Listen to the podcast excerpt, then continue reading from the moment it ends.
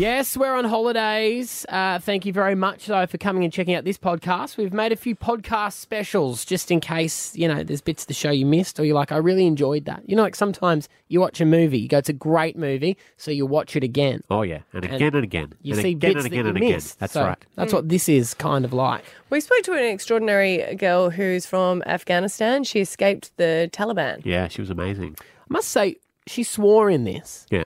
And Did you get shocked? it shocked me because you know you always think like Yeah. Muslims don't don't swear Yeah. and they're very strict in their religion and stuff.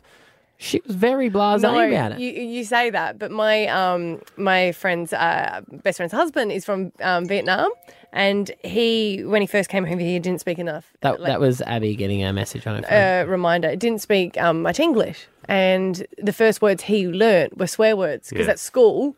You try and teach the person that can't speak swear yeah. words. Yeah, yeah. So he would always say them in such a funny way. and I find that he probably swears the most out of our group because right. it's the first things that he sort of learnt. Yeah. it's completely in context when she does it. Mm. Uh, an amazing woman and an amazing interview. Here we go. Let's have a listen. The height of the Taliban's rule in Afghanistan, a burqa clad woman was executed in Kabul's main football stadium. The world is full of extraordinary people, and we have an extraordinary woman in the studio with us this morning. Uh, Rahila is her name, and the best way to describe you is a survivor of the Taliban. Yes, Morning. it is. Now, you were born in Afghanistan? yes, I was born in Uruzgan province of Afghanistan, a place that is just described horrific. Can you tell us what it's like to live in? To be honest, as a child, I just thought it was heaven. A beautiful blue river running through my village. But reality hits strong and hard. And the reality that I saw after just seeing my heaven was killings. Uh, people coming and shooting other innocent people and killing them just because they think they don't deserve to live. So, to explain it, as a child, the Taliban weren't there, and then they come in, they pretty much just take over a town and a city, and it's they govern the place. they rule, yeah. And one of the rules that they had was um, that women should be staying within their house. Um, they shouldn't be going out, and no sort of rights for girls. They shouldn't be. Uh, they're not entitled to education. Yeah. Um, and as a girl, I just felt that was not fair.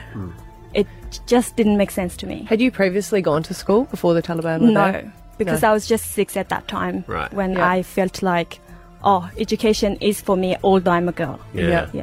So what I did was that I just one day dressed in my cousin's clothes, like in a boy's clothes, and just walked to school. Which is school. incredibly dangerous. Which is completely insane. Yeah. In in me doing that, like my voice still shakes when I Yeah. tell people about it because it was scary.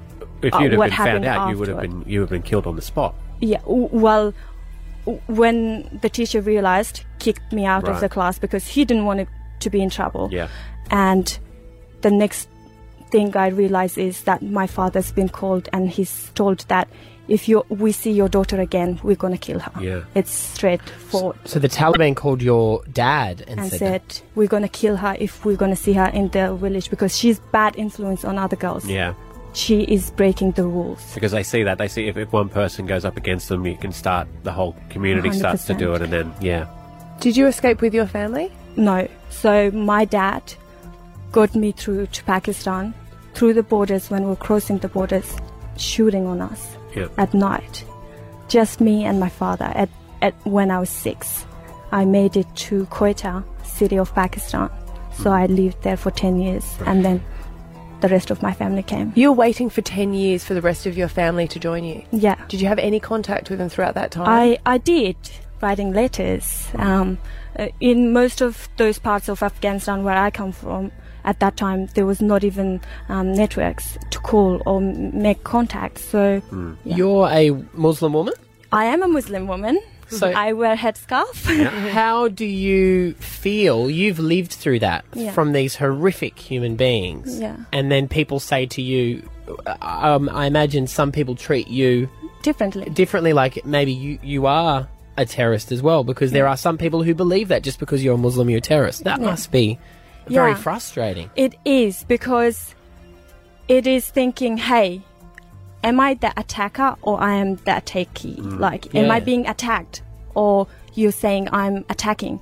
It just is both of those things and it just doesn't make sense to me. Mm. And to be honest, like, I wouldn't actually deny that I haven't been through tho- those phases where people just look me in the eye and say, you f- Muslim, don't try to chop my head. Yeah, And right. I'm sorry for my, my No, language that's here. right. So someone has actually said, Said those words to- to you. To me. Hmm. And Wow. here I just stand watching those people and I'm scared. Now, that would be terrifying. Yeah. That is terrifying and I think that's just not fair um, and should be stopped. Um, You know, that type of language, that type of concept and behavior not, n- is not acceptable. When I have been through that experience where, as a Muslim, I have been attacked, and then people sort of come up to me and say, You are the extremist, you are Yeah. the, the person who attacked.